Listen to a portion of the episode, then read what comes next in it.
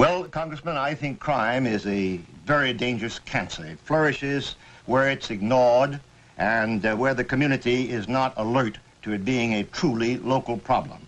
Uh, it can't exist without a certain amount of apathy upon the part of the local citizens. Uh, local crime, I believe, can be brought within control by stern measures, not only by the law enforcement officers, but by the courts that have to deal with the criminals that are brought before them, and by the community at large. No community receives any better kind of law enforcement than it desires and insists upon. I assured Mr. Gray that the CI had no involvement in the break-in, no involvement whatever. And it was my preoccupation consistently from then to this time to make this point and to be sure that everybody understands it. It doesn't seem to get across very well for some reason, but the agency had nothing to do with the Watergate break-in. I hope all the newspaper men in the room hear me clearly now. That's FBI Director J. Edgar Hoover and CIA Director Richard Helms. When Richard Nixon took office, J. Edgar Hoover was already one of the most powerful figures in American history, having served as the nation's top cop going back to Calvin Coolidge. Richard Helms was the quintessential spy. He had joined the CIA at its founding in 1947 and rose through its ranks to lead it. Coming up, we'll listen in on the roles both played in the Nixon White House. This episode is brought to you by ABC. Station 19 is back for its final and hottest season yet. Andy finally becomes captain, and she's going to give it her all to be the best leader the station has ever seen. Will she succeed? Get ready for fiery new romances and high adrenaline rescues. Watch the Station 19 season premiere tonight at a new time, 10, 9 central on ABC and stream on Hulu. First, joining us by phone, Luke Nichter. He's the creator and editor of NixonTapes.org and author or editor of books including, with Douglas Brinkley, The Nixon Tapes, 1971 to 1972, and The Nixon Tapes, 1973. Professor Nichter, please describe the relationship between Richard Nixon and J. Edgar Hoover and whether they knew each other before Mr. Nixon became president. Well, Richard Nixon and J. Edgar Hoover went back a long ways. Uh, they were neighbors in Washington. Uh, Hoover got to know um, uh, Nixon and vice versa early in Nixon's time in, in Washington. He was first elected as a congressman in 1946. And where they really got to know each other was to, uh, while Nixon was on the House Un-American Activities Committee during the investigation of a suspected spy, Alger Hiss. Uh, and the FBI was more than happy to assist Nixon's investigation, provide evidence, and it was really the result of that investigation that made Nixon a, a household name and really a rising political star in the Republican Party. Now, topics in the calls we're about to hear include the uh, very high profile killings of two New York City police officers in 1971, where we hear President Nixon get Mr. Hoover's support for tougher law enforcement policies. Please tell us more about this incident.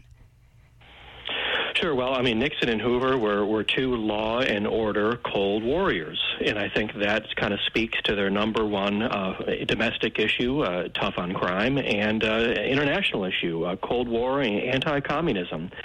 Uh, and, and in fact, when you look at their, their, their long careers and associations, it's hard to find two other politicians or political people who knew each other as long. And uh, I can say I'm aware of no significant disagreements ever, you know, between them. Uh, Nixon ultimately was elected on a "Get Tough on Crime" message, and it was Hoover's FBI uh, who helped him to carry out that promise. Uh, and in this uh, case, I think Nixon, what we hear is Nixon's very eager to get the facts. He's very eager to find out um, uh, what motivated uh, the, the, the shootings, the perpetrators, and uh, Hoover is quite happy to have the support of the boss, so to speak, of the White House, uh, in terms of uh, going after uh, going after criminals. And uh, it was under Nixon's presidency that, in fact, the FBI was very aggressive in going after crime, and especially organized crime. Now, President Nixon and Mr. Hoover also talk about the Supreme Court decision on the Pentagon Papers in July of 1971. What were those papers, and what did the Nixon administration want the High Court to do? The Pentagon Papers just simply caused a rupture uh, in, in, the Nixon White House. Uh, the, the, the, actual study was a 40 volume, 7,000 page report written in the late 1960s at the end of the presidency of Lyndon Johnson uh, of really how the U.S. came to be involved uh, in Vietnam. And by the time the study was written, how things started to go badly for the United States. Uh, after portions of these documents were leaked to the New York Times, which started to publish them in June of 1971, uh, the Nixon what the Nixon administration did was it sought to get an injunction against the New York Times uh, from any further publication of the, the reports. Uh, the Nixon White House went all the way to the Supreme Court, uh, and, and this remains one of the most important First Amendment cases in U.S. history. The Supreme Court issued a mixed decision that uh, ultimately permitted publication of the Pentagon Papers to continue. Now, we'll also hear calls between President Nixon and the CIA director at the time, Richard Helms. Was their relationship different from that of the president and Mr. Hoover? Yes, it was. Uh, unlike uh, Nixon and Hoover, uh, Helms and Nixon were, were really never personally close. Uh, Nixon knew him from his uh, Nixon's days as vice president under Dwight Eisenhower, and I think Nixon always wondered about Helms, uh, as he did of others who worked at the the CIA, uh, whether Helms was actually more loyal to the CIA than than to the president he served. Now, Iran is the topic of one of these calls. Please describe the relationship between Iran and the U.S. at the time of this call, January 1973. So to set the stage, January 1973, uh, Nixon's uh, inaugurated. He's beginning his second, what he thought would be his second full uh, four-year term. He's uh, looking for a place to, to move Helms. I think Nixon hopes to have his own guy uh, appointed to the CIA to run the CIA, and he's looking for a place to, to put Helms. That's the problem. What do you do with him? Uh, and so uh, ultimately, he's he's uh, looking for an ambassadorship to send him to, and he has his eye he has his eye on Iran, which is a quite close ally of the U.S. at the time. Reza Pahlavi is the Shah of Iran. Uh, he's a source of stability in the region in the eyes of the U.S. And both Nixon and National Security Advisor Henry Kissinger sought to sort of build him up to be a kind of regional power to stand up to the Soviet Union and Soviet influence in the Middle East. Luke Nichter, creator and editor of NixonTapes.org, and author or editor of books including, with Douglas Brinkley, The Nixon Tapes, 1971 to 72, and The Nixon Tapes, 1973. Thank you so much for joining us. Thank you. We begin on May 26, 1971. President Nixon and FBI Director Hoover talked about the killing of those two New York City police officers. Edgar? Yes, Mr. President. You're probably way, way ahead of me, but may I tell you that uh, in terms of the New York situation, uh, at this particular time, since these people have not been apprehended, the national security, you know, information we seek Yes. is unlimited. Yes. Okay? It's okay? Yes. On that line, I... And you'll tell you tell the, uh, the, the attorney general that that's what I've suggested and well ordered, and you do it. Okay? I'll do that. Uh, Don't you agree with this? I agree with it thoroughly. My God, let's get these bastards. And uh, the uh, agent in charge of my New York office told me he attended both funerals today Good. and uh, saw the commissioner and conveyed to the commissioner, as he had previously on to the other high officers there at New York, that the full facilities of the FBI were available. Good. And we'll make them available, and I'll go for all out on the intelligence in this thing. Yeah.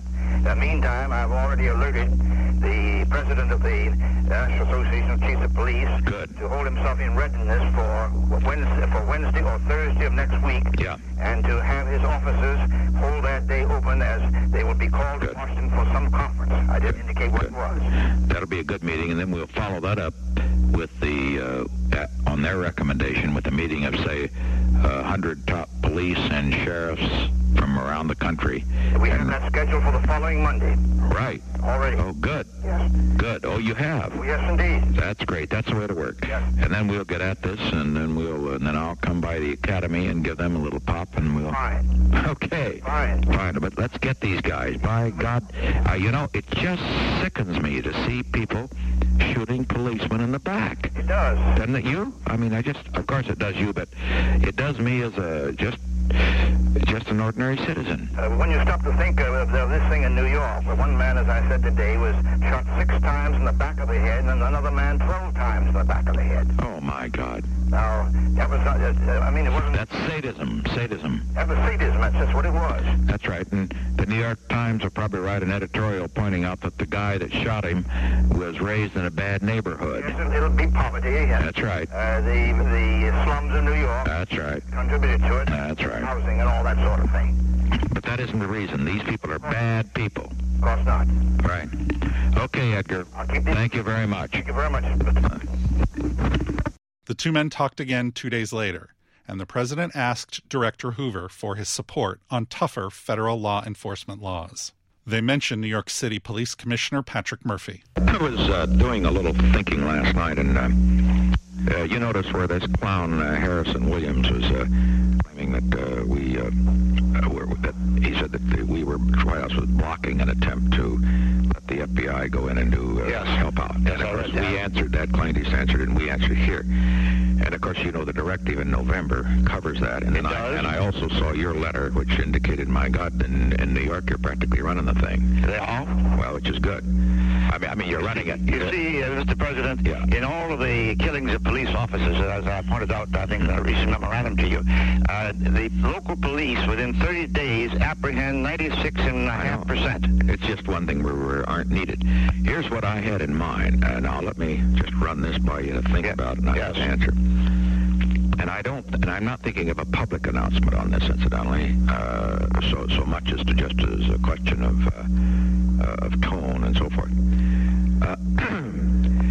First, I think it would be uh, the reason we've got to oppose something like the Schweiker bill is it would get the bureau immediately involved in every police. That's very true. And this we must not do. That'd be a national police thing. Right. That we mustn't have. The second thing is, however, on the other hand, if on a case-by-case basis you could determine that you would want the bureau to get in, in other words, where you sort of had the scent or the smell of of a na- of, of the national conspiracy thing, Yes. you know, then that's a different matter. Now, would it uh, would it be, for for example, possible to say something like this if uh, you were to get a directive uh, to the effect that uh, that uh, and of course this would have to be by uh, with I suppose approval by the attorney general or I don't know or something like that. Yes. Thought through, where it said that in where law enforcement offic- officials, I mean where where there are attacks on law enforcement officials and where there is there is evidence of or suspicion of of uh, of, of uh, you know of of conspiratorial or uh, not conspiratorial, but you know what I mean, other other than just a crime of violence. Yes. You know the the kind of thing like the Panthers and all that. Panthers, all these right. of Democratic Society. Something that's where, where it's basically that kind of a of an action. Yes. That then the bureau, on a case by case basis, uh, should go in and will go in and and uh, do everything that it can. Now, what I'm really trying to get at is this: is to give you a, is to find a way to get a handle so that you could go in only on cases where you wanted and uh, where there were, and that would mean cases where it did appear as if it were this other thing. And then second, to go in with everything you've got. In other words, you could uh, with uh, surveillance, uh, electronic, and everything. I, I, is is that already covered, or what is? Uh, Well, what you I tell you what is being done. Uh, it might be well to consider a public statement along that line, but uh, New York, for instance, I, we've got now, I think, uh, 80 men on a special squad, and I've instructed the, the assistant director at New York to take it as a bureau case and break it as a bureau case if they possibly can. Uh, but without ruffling the feelings of the local authorities, but, don't- but don't tell the local authorities we've taken over. I see. In other words, it doesn't relieve the Commissioner Murphy of the, of the responsibility of doing the job. Well- and of course, if he knew that we were taking it over, Yeah. he probably would uh, scream to high heaven or leak something to the press. Now, we've done the same thing down south with this little girl Uh-huh. who was uh, murdered, you know. Right. Well, now that's that's what I had in mind as far as procedure is Yes. concerned. So that, down south, you're doing that because of the violence, civil, civil uh, rights. Possibility of civil rights. Right. Because now the local authorities have got these four white fellas locked up, and they will try them, I guess, for murder. But in the meantime, we want to make certain if there's any federal jurisdiction, Uh-huh. and the local authorities kind of begin to back off or go easy, then we can go into the federal court on civil rights cases. Well, now, if our if Ziegler is asked about that case, could he say that uh, that the FBI? Well, I suppose it's already. Is it out that you are investigating to see if there's any civil rights thing or something like that? I don't know whether it's out. I know we went into it immediately Yeah. upon happening. Fine. Well, now with regard to the New York, And I think Mrs. Ziegler could, if With- that with question is regard- asked, right. could say so. yeah, with regard to the uh, police thing now, uh, what I'm getting at is that I want to get a position where we can, uh, where you know, my God, a fellow like Williams, Reagan, he ought to be in jail himself. Well, he is. Well, of course, Yeah. he's a cheap politician. Yeah, well, you know, the fellow's got a, you know, he's Got a very shady a reputation. lush for crying out loud. for him to take, because what I what I'm really trying to get at is a way to to, to so that to reassure people that we are doing everything we can. I know you are. I want to keep the bureau out of everything uh, that it doesn't want to get into. Yes. I don't want to do anything that will get the bureau in trouble. I tell you what I plan but if, but if there's any more handle that you need, I'll sign a directive to you if you Uh, want. what or I- I'll have the attorney general sign one. What I way. plan to do, uh, Mr. President, I've ordered these chiefs of police in here for next Wednesday afternoon. after I- after I meet him. No, before you meet them. Oh. I want to get them in here in my office, and I Yeah. want to go down about this Williams bill and these other bills, uh, about, Yeah. about a dozen up there, to get them all in opposition to it. Good. On the grounds that they have batted 96.5%. Right. And I have in mind telling them that after the conference with you at the White House on Yeah. Thursday, Yeah. if after that conference the press asks them any questions about the line of, of statements they should make. Right. In other words, that uh, uh, they are doing it and they're getting the fullest cooperation from the FBI and all that sort of thing. Right. In other words, I wanted to get them lined up as to the, the atmosphere. Now, Right. I, and we intend to do the same thing in regard to the 100 that come in the following Monday for three days training.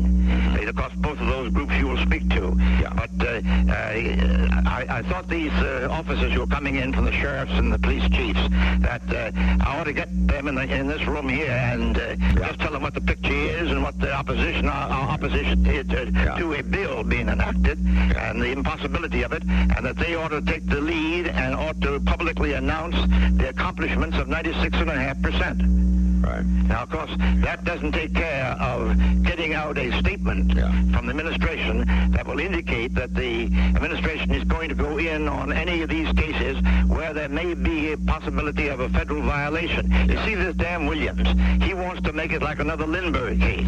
Yeah. Like the kidnapping, Yeah. where there's a presumption of federal jurisdiction Yeah. at the end of 24 hours. We would be in on every case in the country. I know, it wouldn't work. Well, the interesting thing is that here you got Williams doing this and Schweiker. Now, Schweiker. these two fellows are both doves. They're Yes. both against uh, strong law enforcement, and here they are out leading the charge. Well, of course, it's very, it's the same old thing of, Yeah. of attacking you and the administration. That's That's, right. what it really amounts to. They're not sincere in what they're doing at all. And, of course, Williams is the last man who should have been, been doing any talking. Uh, his background is, such, so bad that it ought to be looked into itself. Yeah, that's right. That's right. Well, there might be the place for some statement then if we could. Let me Well, I'll get- tell you what. I'm not. We're not going to do anything if you can kick it around in your shop. I'm going to kick it around and, here. kick it- and then raise it. And you and Mitchell, if you got a recommendation as a statement that we could make. Uh, uh, that is, understand, nothing has to be done uh, this week. Let's do it maybe next week. Yes. After our meeting, uh, but we have to have a statement to come off of that meeting with the chiefs of police. Maybe, maybe by that time we could say that the FBI will do the, even repeat what we ordered in November. Yes. People forget what we what the FBI is already doing. Exactly, and, and the order in November was very sweeping, know. Right. And As a matter I, of fact, maybe we've got to take that and boil it down and hypo it and says the Bureau from do that and make it appear like a new thing. exactly. See? And, And then put any new element in it that you can. I'll get to work on that today, Figure- talk with the Attorney General today about it. Figure thing. And now, let me say, there's no urgency. I don't want to do any. Uh, we don't. Uh, it's Memorial Day weekend. and We want to do it. But you you talk to the Attorney General and say that we want to get a way to state this so that it's a new story when we hit it on Wednesday, Fine. Thursday. Fair I'll enough. take, I'll take care of that. Fair. You work out something. I'll, I'll, I'll do that, Mr. President. Thank you. President Nixon and FBI Director J. Edgar Hoover from May 28, 1971. Shipping can make or break a sale, so optimize how you ship your orders with ShipStation. They make it easy to automate and manage orders no matter how big your business grows. And they might even be able to help reduce shipping and warehouse costs. So optimize and keep up your momentum for growth with ShipStation. Sign up for your free 60-day trial now at shipstation.com and use the code POD. That's shipstation.com with the code POD. Five weeks later, the president and FBI director talked about how the Supreme Court needed a makeover following the Pentagon Papers decision. I wanted to tell you that I was so damn mad when that Supreme Court had to come down. I did, first, I didn't like their decision, but I didn't either. unbelievable, wasn't it? It was unbelievable. You know, those clowns we got on there, I, I'll tell you, I hope I outlive the bastards. Well, I hope you do too. Uh, I mean, politically, too, because by, we've got to change that court. I, there's no question Yeah. about that whatsoever. Yeah. I thought it was a possibility of a five to four. Yeah, you know, I thought I thought we ought to get White. What's the matter with him? I don't. Well, of course, Whizzer White is the Yeah. whole Kennedy crowd. Right. But then the other one, no. What in the hell is the matter with Stewart? Well, Stewart is a is a very wishy-washy individual. He switches from one side to the Yeah. other, Yeah. and uh, I wasn't surprised that he Yeah. on this thing he switched. Yeah. Well, I suppose he's affected with the the Georgetown thing. But what I was going to say is that uh, that uh,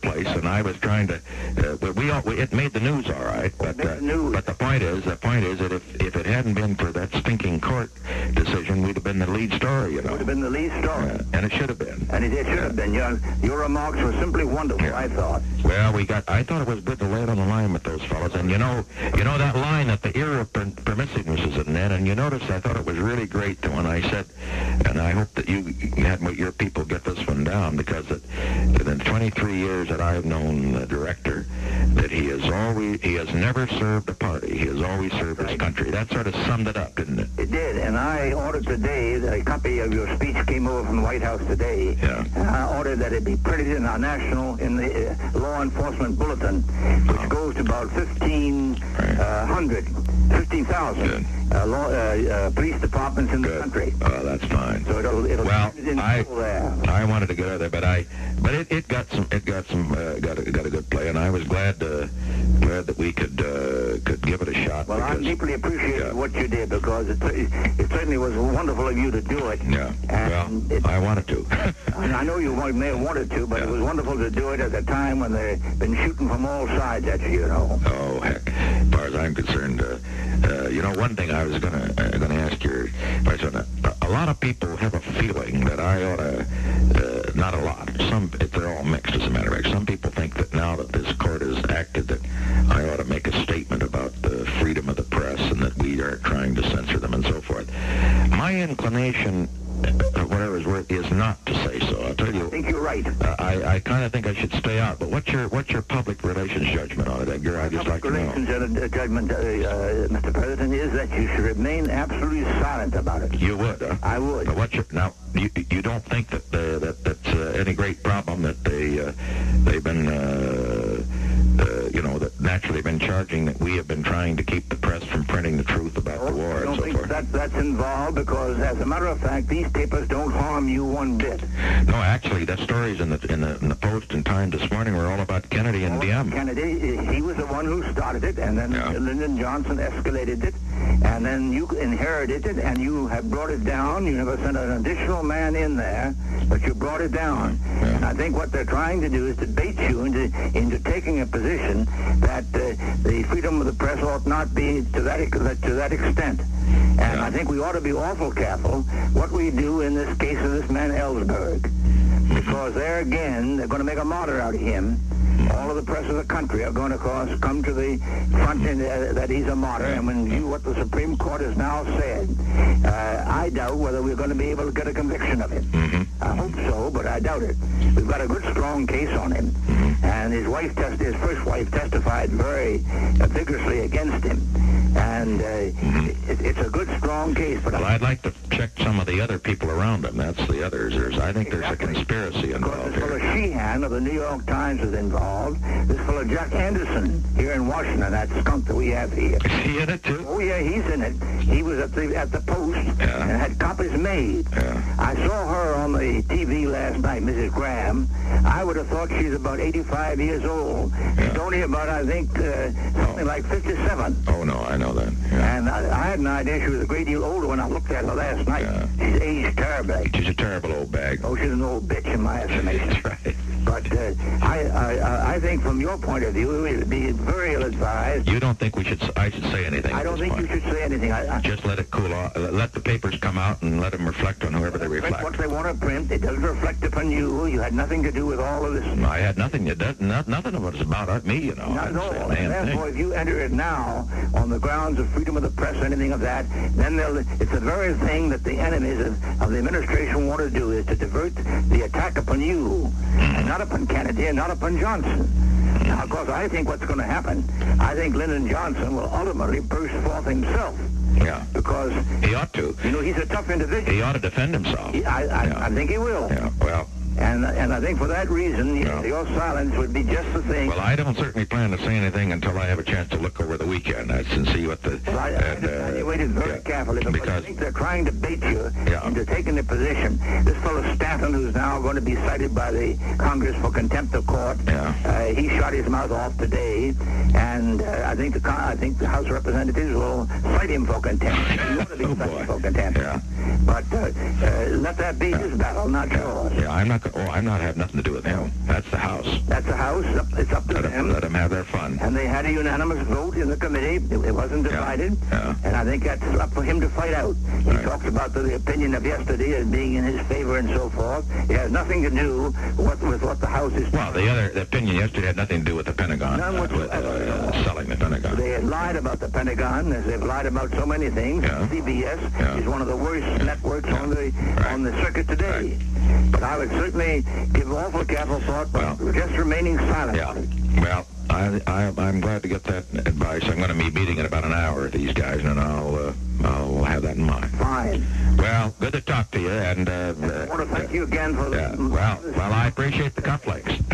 It was wonderful.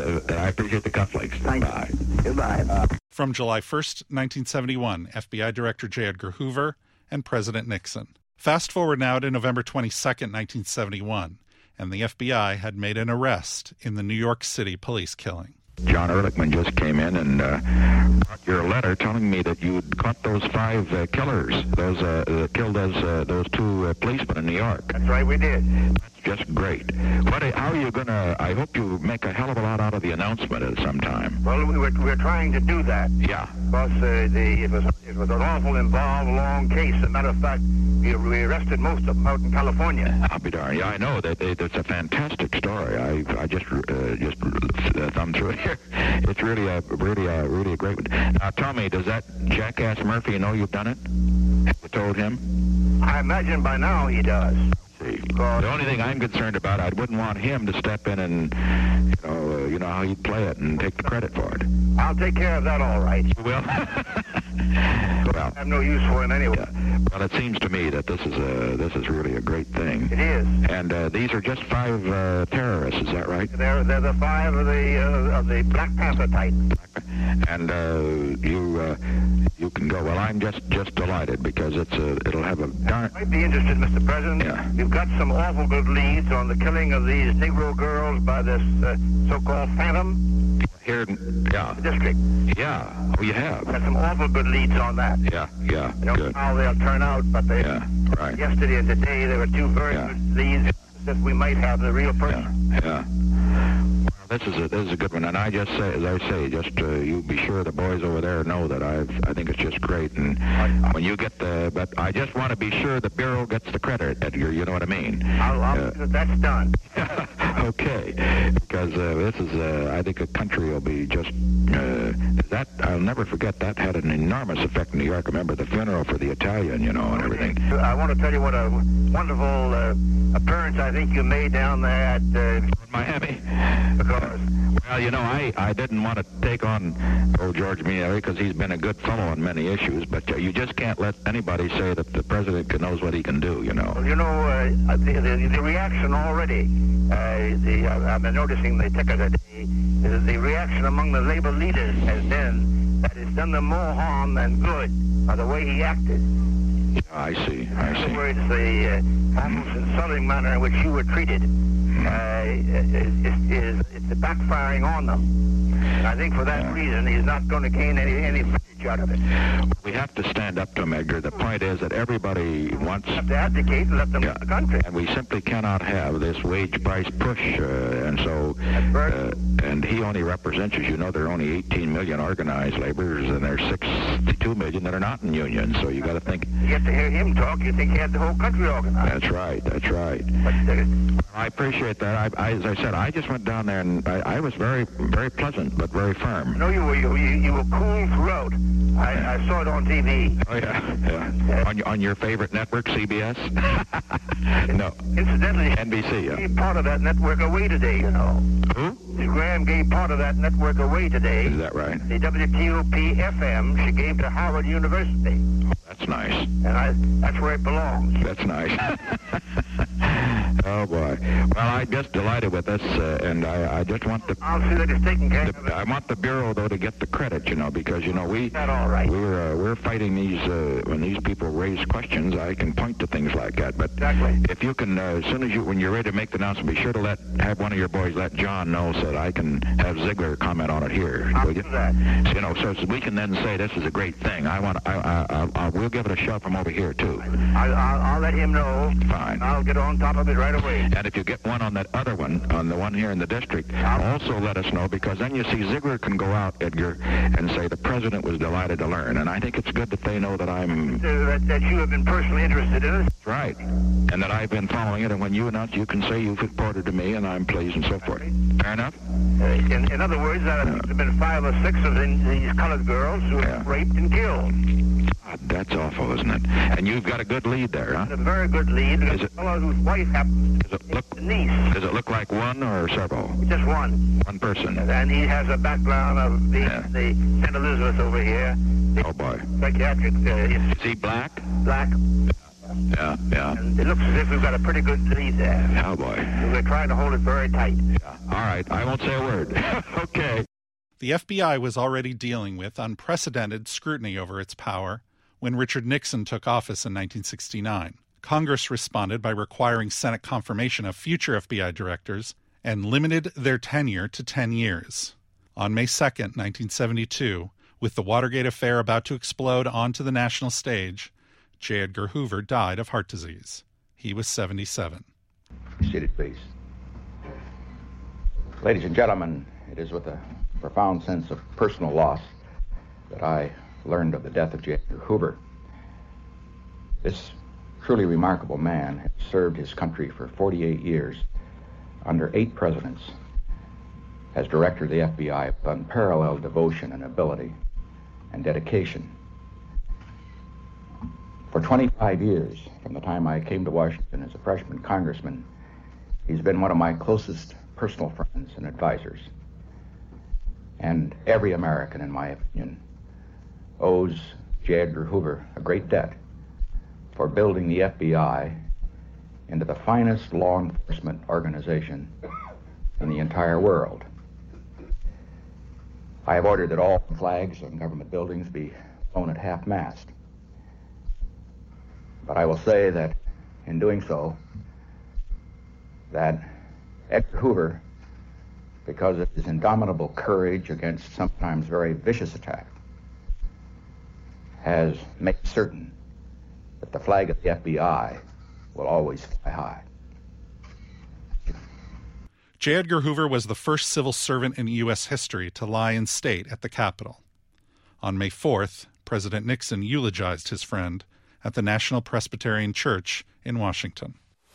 The greatness of Edgar Hoover will remain inseparable from the greatness of the organization he created and gave his whole life to building, the Federal Bureau of Investigation. He made the FBI the finest law enforcement agency on the earth, the invincible and incorruptible defender of every American's precious right to be free from fear. Yet America has revered this man not only as the director of an institution, but as an institution in his own right. for nearly half a century, nearly one fourth of the whole history of this republic, J. Edgar Hoover has exerted a great influence for good in our national life.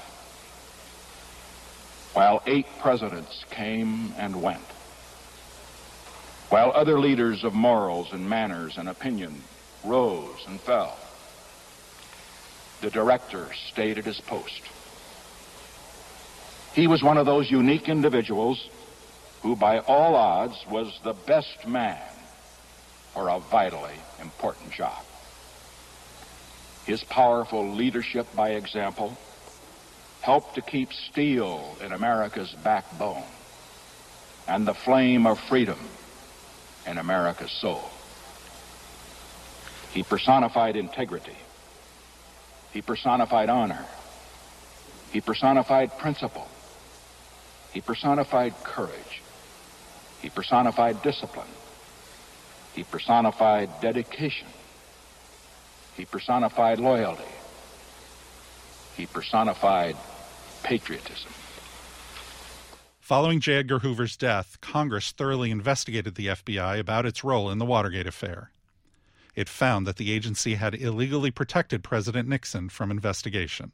When the CIA was formed in 1947, Richard Helms was one of its original architects, and he was the first career spy to lead it. His years at the agency covered the Cold War, a period in which CIA service was seen as a noble and romantic calling. But by the time he left, the CIA was looked at suspiciously by many and about to undergo intense congressional scrutiny over everything from assassination plots against foreign leaders to spying on U.S. citizens. We begin on April 11, 1972, just 15 days before President Nixon announced his Vietnamization plan. Good afternoon, Mr. President. Hi. I was talking to uh, Henry this morning, and he was indicating that uh, uh, your reports had uh, pointed out that the North Vietnamese were not uh, broadcasting the fact that the B-52s were had hit them. Is that actually the case? Yes, sir. I believe it to be. Yeah.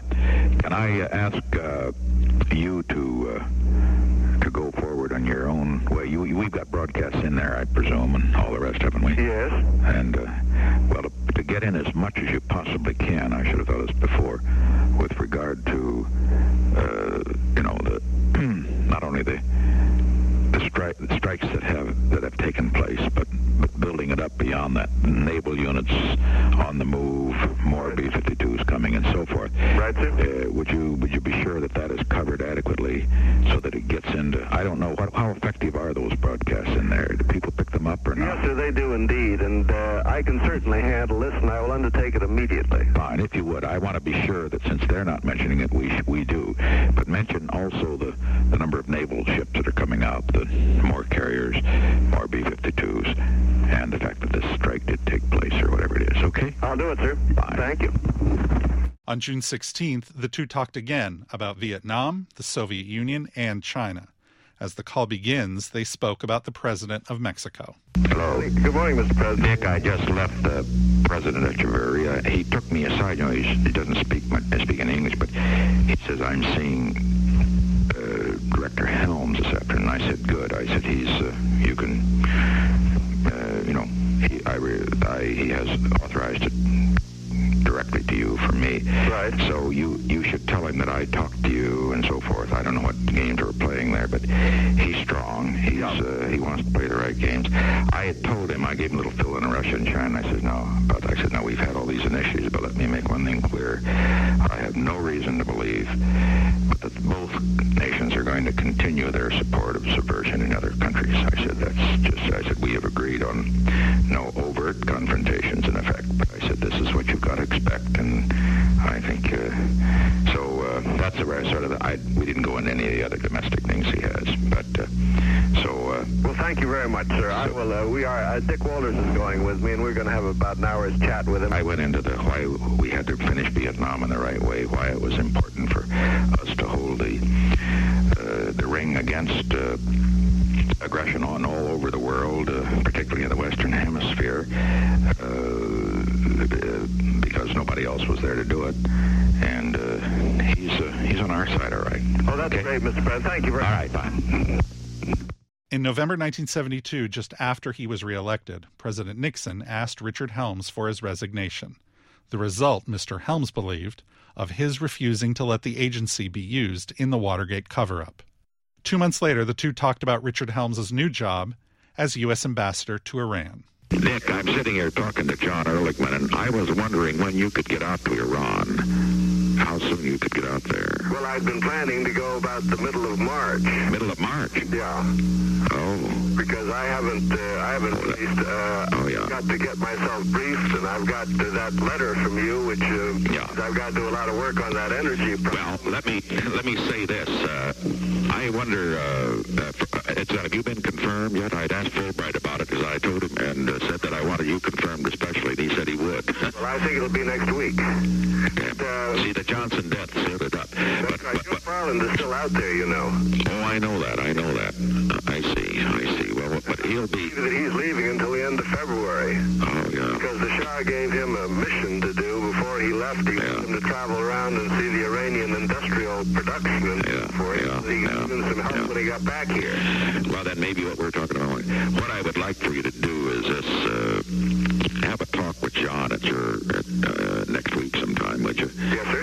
And uh, the Iranian oil thing is you is in a apparently one hell of a situation at the moment. And, and uh, did you did you talk to Connolly, or you're going to, or? Going to. I've uh, wanted to get myself educated a little bit before I Fine. talk to him. Well, the first, For a sense. I would say the first man to talk to is John Ehrlichman. Right. And then Flanigan, who's made a study. Read the whole thing. Right. And what I want to do is that uh, if you're not going till March, maybe we can find a way to expedite it so you could even take a tr- you could take a trip even now, couldn't you? Oh, I could travel out there, certainly. Have in what I have in mind, I've talked to. Uh, and everybody here thinks it's a great idea. I uh, and uh, uh, I was talking to Henry about it. What I really have in mind is for you basically to be sort of the, without downgrading the other ambassadors, the ambassador in charge of that sort of area. You know what I mean? Yes, sir. Particularly with, so you could go down to those sheikdoms and and uh, and uh, these other places and and and pull this thing to, uh, and then give us the recommendation. You know, see what I mean? I got it. So I think a trip of that sort would be very worthwhile. Let me suggest this. You come into, uh, you have a talk with John Ehrlichman at the earliest possible time. Right. Have a talk with, uh, and with Connolly. Uh, the Connolly thing's a little sensitive because he represents some clients, but he'll, uh, but on the other hand, you should talk with him. Right. Then, and then uh, sometime next week, perhaps Wednesday or Thursday or so, maybe the, toward the end of the week, because I'm going to be tired the first of the week, uh, we can, uh, we'll try to go over the thing. All right, sir. And, uh, uh, but my view is that you probably ought to take a trip fairly soon. In other words, uh, you know the Shah well, right? Yes, sir. And you could do it. I don't think it's any problem with Farland, but you you, you better think about that and, and talk to uh, if you think it's too sensitive to go out there and hurt, uh, hurt anyone. But you're still the director of the CIA, right? Yes, sir. Well, that's uh, Well, why don't I talk to these gentlemen and see what Yeah. the score is here? Right. Maybe I can come up with a recommendation then. all right. Fine. You talk, and we'll uh, we'll work something out because I don't want. I'd like to get it. Get it since you're going to be in charge. I'd like to get you in in the deal now before it. Uh, be, frankly, before it blows. Right, sir. Yeah. Then when it blows, we can blame you. Okay. You've been through that before, haven't you? Okay. Thank you, Mr. President. From January 5th, 1973, a call between President Nixon and CIA Director Richard Helms. Next time on Presidential Recordings, with the full scope of the Watergate conspiracy uncovered and articles of impeachment looming, President Nixon makes a historic decision. Our thanks to NixonTapes.org, the Miller Center at the University of Virginia, and the Richard Nixon Presidential Library and Museum. And in season one of Presidential Recordings, hear secretly recorded conversations President Lyndon Johnson made on topics including the Warren Commission, the Vietnam War, the March on Selma, and more. And remember to follow Presidential Recordings so you never miss an episode.